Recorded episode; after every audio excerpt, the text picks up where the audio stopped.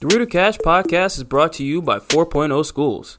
4.0 invests in community centered models of education, providing coaching, curriculum, and cash to those with the imagination to envision more equitable ways to learn.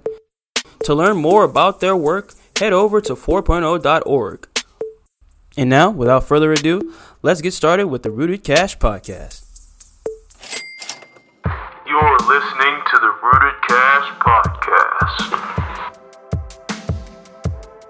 Hello, it is DJ Bio of the Rooted Cash podcast.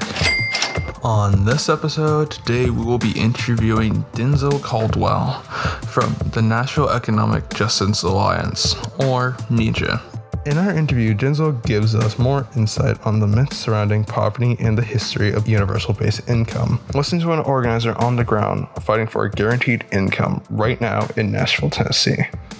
I hope that you, the audience, truly hear what he has to say about economic justice. Enjoy. So, my name is Denzell Caldwell. I am a co founder and one of the organizers for Nashville Economic Justice Alliance, or NEJA. We are fighting for guaranteed income, right? Part of that means that we are challenging certain narratives around poverty, like, because there's a large myth that's around poverty that people's uh, condition, whether they're poor or wealthy, uh, there's this myth that that's associated with their character, right? So, oh, if somebody's poor, they must be doing something bad in their life, and oh, if somebody's wealthy, that means they're a great person. When that's not true, historically or you know, logistically. And so, we're fighting for a world where we believe people should not have to be attached to a job or something like that in order to meet their basic needs. When you're trying to transform society, they're going to be against it, whether it's because they don't believe it, whether it's because they're comfortable with how things are, or whether it's because they've been misguided. Those those are all things that that you'll run into as an organizer when you're dealing with a, a certain issue that you're trying to address. Yeah, you're going to run into people who who who will oppose you for different reasons like people will always have a disconnect on how they see things and realistically like you're always gonna have somebody like ah this is fine while some people will say it's bad. In your opinion what causes this disconnect though? First thing that comes to mind are again like social norms and beliefs around poverty right?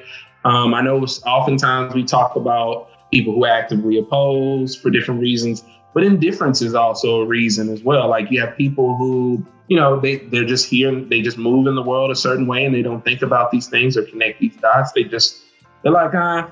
So I would say, I would definitely say those three things. I would definitely say, you know, people who are moving out of self interest, people who are moving out of uh, myths about people um, in poverty in this case, since we're talking about the guaranteed income, and people who are indifferent.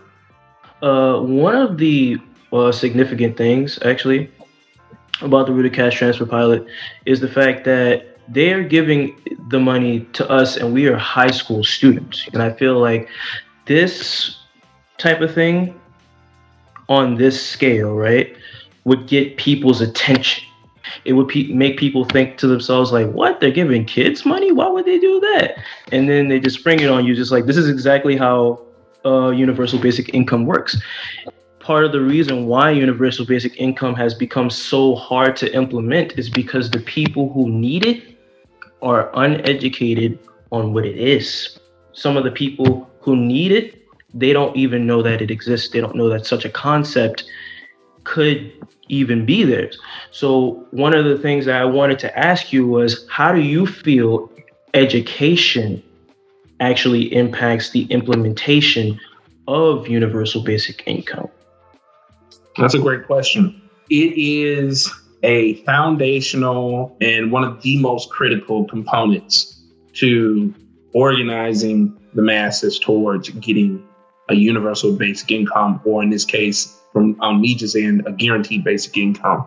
Um, uh, not too long after we started, we actually went uh, hosted these public education sessions at, at a church, local church, and we invited public members or members of the community to come and we talked about, hey, this is this concept. What would, how would you feel if you got X amount of money per month no questions asked, right?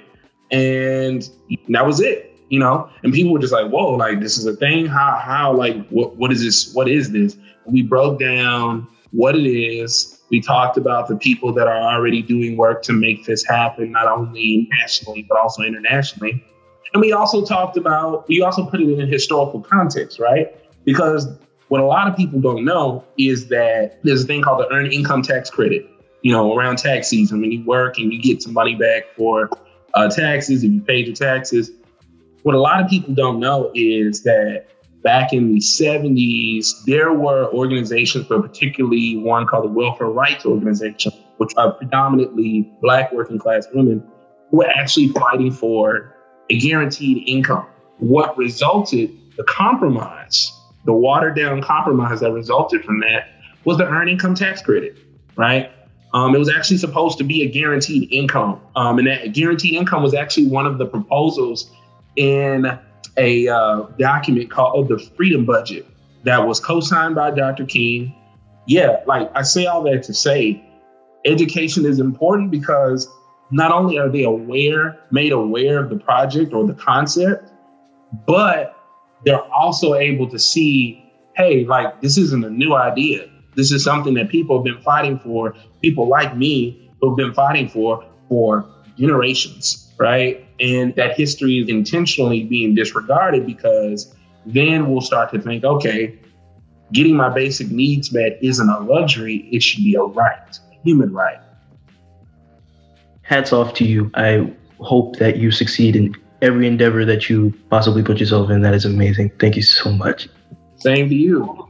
You said that the problem is that like a lot of people aren't educated on the situation and that a lot of people need to know the situation and I was wondering, like, what are goals that are in place in order to help further educate people, like, not even just like in the now, but also in the future to get that information further out to where it's a thing that a lot more people are trying to push forward to where it has to be addressed again.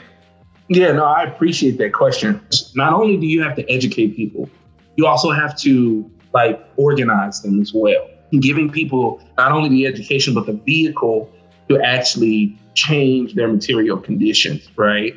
So it's important to connect them to the NEJAs or any other organization that's trying to fight for a guaranteed income after or while they're being educated. So finding and finding multiple ways to do that, whether it's through Zoom, through your social media accounts, whether it's through talking to friends or family about it, because that's organizing too, right? I think a lot of times we talk about activism even organizing, there's this lofty idea of, oh, I'm talking to the masses. This is great. No, organizing is also talking to your friends and talking to your family members and challenging them to think about ideas about poverty, uh, ideas about a guaranteed income, about people's ability and right to live with dignity and not have to subject themselves to being exploited by people who have more resources in order to have a basic, fundamentally safe and secure life.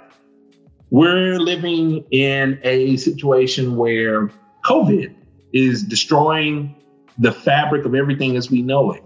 And the reality is, is that, and it's peeling back a lot of lies that we've been told prior to this, right? We don't have a great healthcare system. We have a healthcare business, an industry, right? Where, you know, your ability to access adequate healthcare is based on a dollar. And the reality is, is people need things that are created to address their basic needs, their fundamental needs, whether it's food, water, housing, transportation, healthcare, healthy environments, right? And so th- those are the things that are, that are most important. Of course, using different avenues that people already use, but also encouraging people to connect the dots between their experiences and their needs to something like a guaranteed income. Thank you for sharing that. And honestly, like near the end, you started mentioning like the housing and all that. It just spoke to me because I remember sitting down like two last year or two years ago, and we did a project on this in Louisiana where housing is astronomically high, barely able to be afforded, and most people here just can't even afford to live. I remember sitting down, reading about it, doing the math on how much money would be needed to just get to work right now, not even in the future, just right now. And it was like hundreds of thousands of dollars that need to be shipped back out into the communities that are trying to buy these homes. And so sitting here and listening to you being like, this is the problem everywhere, it just makes it even more apparent to me that this is something that we need to care about, that we need to actively work towards because it's not just a Louisiana problem. It's not just a this place, this region problem. It's the entire problem with capitalism as we have it. The guaranteed income is the first step to to a larger restructuring uh, of society, right? Because one of the things, like, and, and just speaking from a um, perspective of an economist, if you're able to put the guaranteed income out there, regardless of the amount that you have, right? If you don't also address some of the ways in which corporations, uh, housing agencies, banks find ways to render the guaranteed income useless by adjusting prices, then you don't address the problem. You're putting a band-aid on cancer. And so one of the things that I also that we do in NEJA as well and in other places is to get people to even with the guaranteed income to think about it in a larger context, right? We should live in a society where housing should be a right. We're talking about basic needs. And so the, the hope, uh, especially coming from those of us in NEJA, is that in addition to getting a guaranteed income, it pushes people to think about how resources are shared and hoarded in this society. And again, the guaranteed income is just phase phase one, I would say. I just want to thank you for really opening my eyes on like how these systems actually work. We don't need to just find temporary solutions to a problem that's just going to get worse along the line. We need to fix this problem. What y'all are doing really is really dope. Um, I think that one of the biggest things that is going to help y'all to drive forward and, and reach the highest heights um, is constantly asking the question why.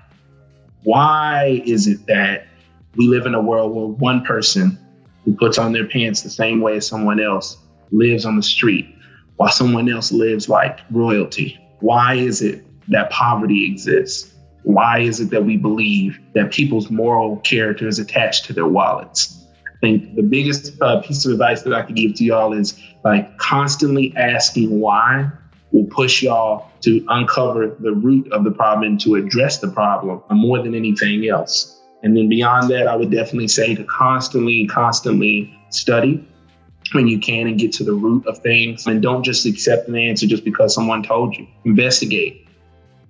I really appreciate that. I will be thinking about that for the rest of my life. Thank you so much.